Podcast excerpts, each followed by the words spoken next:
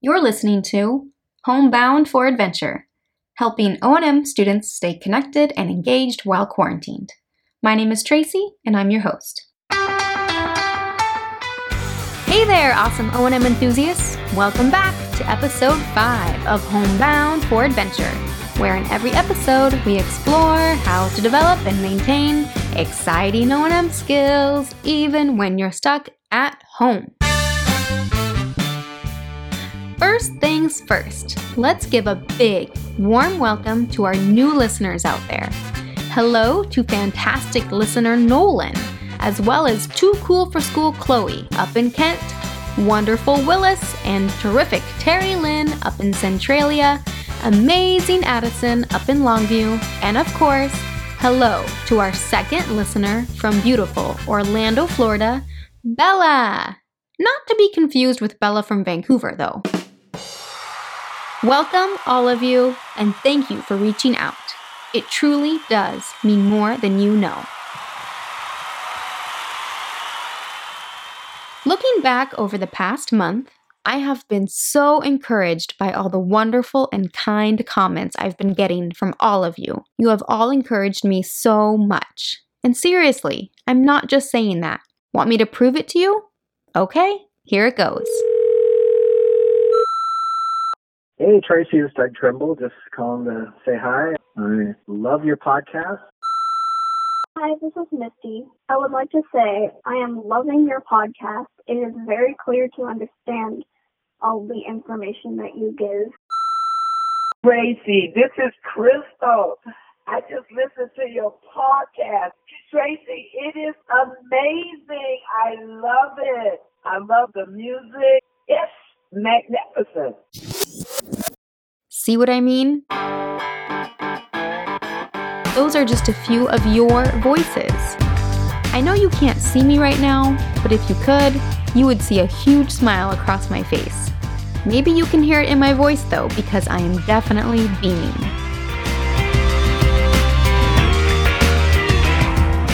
And that leads me to a very, very big announcement that I want to share with all of you right now.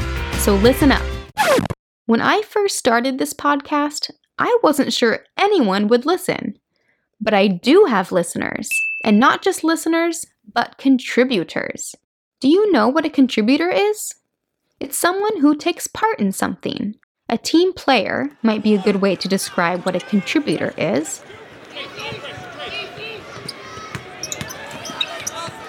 All of you who have taken part in my weekly challenges or who have contacted me, you are all contributing to this podcast.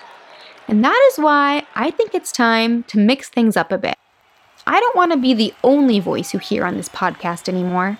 Instead, I want to give all of you the chance to start encouraging each other from now on.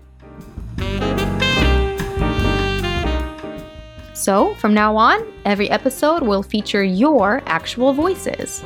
You heard me right. I am giving you the opportunity to let your voices be heard in a new segment I am calling 10 to Tell. 10 to Tell, where you have 10 seconds to tell us anything that will make us smile. Maybe you want to tell us a joke, or you want to tell us about something you learned recently. Or maybe you just want to tell us something nice to get us through the long day. What do you think? Would you like your voice to be featured on Homebound for Adventure? Okay, then, here's what you need to do it's simple.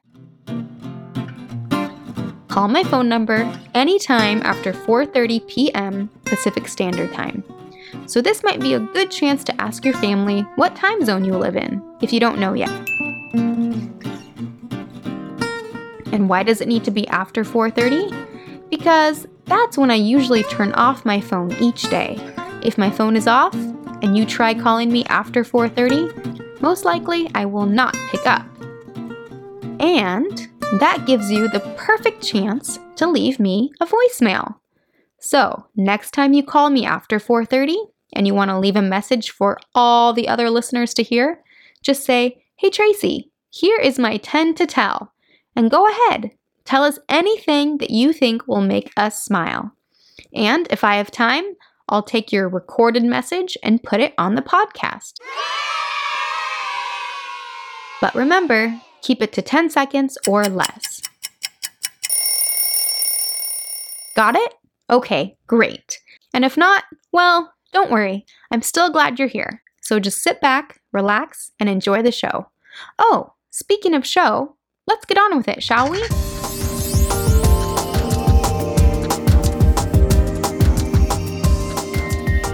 For today's episode, we'll be switching gears just a bit. For the last three episodes, we've been talking about different orientation tools, Hmm. things that help with knowing your location. We've talked about landmarks and clues and maps and cardinal directions. But today, we're switching over to the mobility side of orientation and mobility. Remember what mobility means? It means the ability to move. So, what we'll be talking about today is something very important. So important, in fact, that O&M might not even exist without it. Hmm, what do you think it is? You yourself might have one of these things, or you might not. But I can guarantee that after I say it, you'll know exactly what I am talking about. Ready for the topic? Okay, today we'll be discussing dun da da da white canes. Of course, white canes. Do you know that O&M specialists like me are the only types of teachers allowed to teach white cane skills? It's true. White cane skills are important for anyone who has trouble getting around due to their visual impairment. And visual impairments can be different for everyone. Some people can see nothing at all, while others can see light, and some people can see objects close but not far away. Some can see during the day but not at night, and others who are visually impaired can see quite a lot, but not enough to read signs or see things in the community, like bus stops, traffic lights, or stop signs. Because visual impairments are different for everyone, how and when a person uses a white cane is different for each person. Now, for those of you listening who don't know a lot about white canes, let me explain a little further. The white cane actually has many names. Some people like to call it a long white cane, or a long cane, or even just a cane. Any of those names will work, except it's definitely not a stick. So please, don't ever call it a stick. Sticks are what my dog likes to chew on at the park, and sticks are much different than canes. White canes are sometimes called long white canes, as I just said, because they are a lot longer than regular support canes. And if you're wondering why a white cane is white, it's because white is a very visible and reflective color. In the United States, where I live, and probably most of my listeners live too, we have something called white cane laws, which are laws meant for drivers to obey. Here is what the law says If someone who is driving their car sees a person with a white cane crossing a street, that driver is supposed to be extra careful and should assume that the person with the white cane is visually impaired. In the United States, the color white is associated with visual impairments, meaning if you are carrying a white cane with you, other people should assume you are visually impaired. Now, for those of you who have a white cane, how do you feel when you bring it out with you into the community? Do people notice your white cane? If so, do they know why you have one? Do they assume that you have less vision than you actually do? Which I know can be very frustrating. Or maybe they don't even notice the cane and they assume that you have more vision than you actually do, which can be equally frustrating. So, next time someone asks you about your cane or assumes something of you that isn't true, go ahead and tell them exactly how the cane helps you.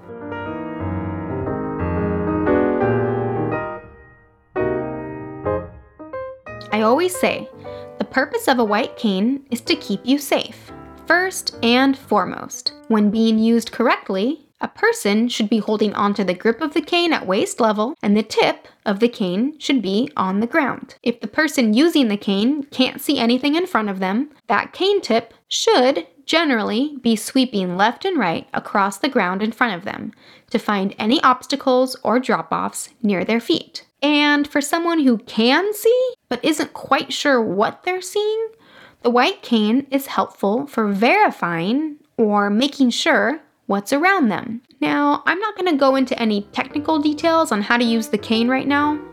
Let's make sure we save that for an actual O&M lesson. Secondly, the white cane can improve your overall stride, pace, and posture. Stride is the distance you travel in one step. Pace is how fast or how slow you are able to take each step. And posture just refers to how straight your back and your neck are when you are sitting, standing, or walking. The white cane increases confidence for someone who might otherwise always be shuffling along, looking down at their feet. If you are using your cane correctly, you can rest assured that whatever is near your feet, your cane will probably find, even if your eyes don't. When you let your cane do the hard work, you can walk through life with a pep in your step and your head held high. So keep your chin up, my friend, literally, and trust your cane. Lastly, the cane can give you information about your environment, which helps you with your orientation. The cane tip can be tapped on the ground to feel different textures around you. If your cane is tapped on concrete, it's going to sound and feel a lot different than if it's tapped on grass, or wood, or dirt for that matter. It can also be tapped to hear echoes. So, I guess the cane isn't just a mobility tool after all, it's also a great orientation tool to help you recognize different clues and landmarks around you.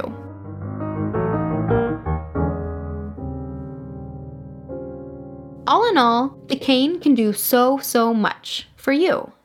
It helps create a better understanding between you and drivers and other sighted people.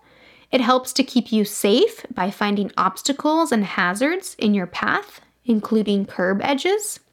It helps to increase your confidence while walking. And it helps you to recognize things around you based on the different sounds your cane makes and different textures it can find. So please, if you're out and about this week, make sure to bring your cane along with you. And if you don't have a cane, this might be a good chance to talk to your O&M specialist about getting one. It will open up so many opportunities for you, I promise. Just give it a try. And for those of you who already have a cane, sit down with a family member this week and explain what it is, including naming all the various parts of the cane and talking about how it helps you based on your unique visual impairment. And don't forget, the coronavirus is still a sickness that can still be spread. So make sure to keep your cane extra clean during this time. If you haven't had the time to wash it yet, with at least some soap and water, make sure to do that this week as well. And there's the trivia tiger, right on cue, letting us know that it's trivia time! All right, let's review the questions from this last week. The first question was What is a detectable warning surface? Well, a detectable warning surface is just one of many names for those plasticky, bumpy things that you find on the sidewalk from time to time. They are often yellow, but they can be other colors as well.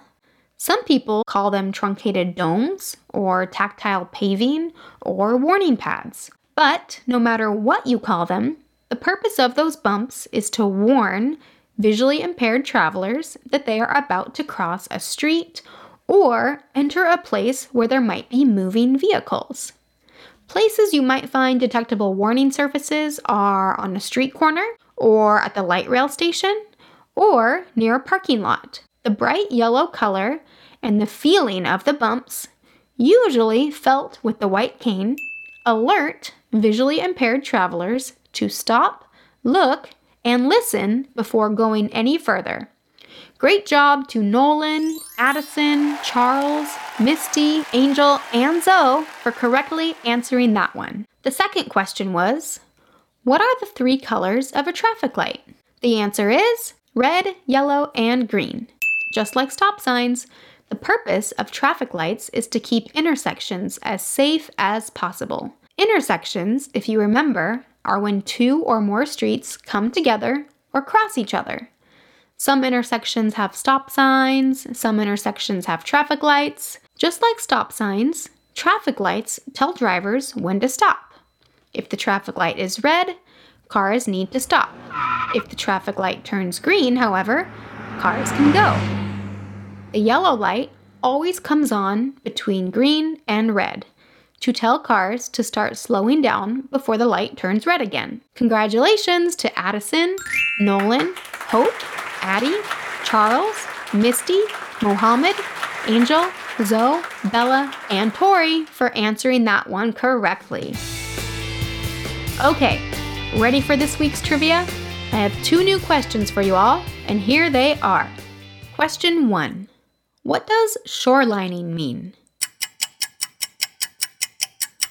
Question 2. What is an uncontrolled street? As always, if you think you know the answers, let me know. I'm just one phone call, one text, or one email away. Okay, everyone, gather round because coming right up is the profound sound. Last week's sound was a mystery Three of you guessed that the sound was me cutting something. Other guesses included a wrench, a credit card being swiped, pencils tapping on a notebook, and a white cane being unfolded. Incredible guesses, everyone. But the Mystery Detective Award goes to Misty because her guess was the only correct guess, which was a tire pump. Yes, I had to pump up my bike tires before heading off on a bike ride last week. The weather was so nice and I needed some exercise. Great job, everyone, and congratulations again to Misty. And it's almost the end of our show, which means it's now time to play a brand new profound sound. Ready? Listen close. Here it is in three, two, one. I'll play it two more times. And here's the last time. All right, everyone, that is all I have for you today. Stay safe out there this week. Make sure to get outside, get some exercise, and use your white cane if you have one. And don't forget, if you would like to participate in 10 to Tell, where you have 10 seconds to tell us anything that will make us smile, call my phone number anytime after 4:30 p.m. and leave me a voicemail. In your voicemail, just make sure to say, "Hey Tracy, this is my 10 to tell. My phone number is 360 852 1810, and my email is tracy dot spohn at wssb.wa.gov. This is Tracy signing off. I'll talk to you again on the next episode of Homebound for Adventure. Homebound for Adventure, where home is spelled H O M M E because even in the home, O&M can always be found. Keep it up, everyone, and have a great week.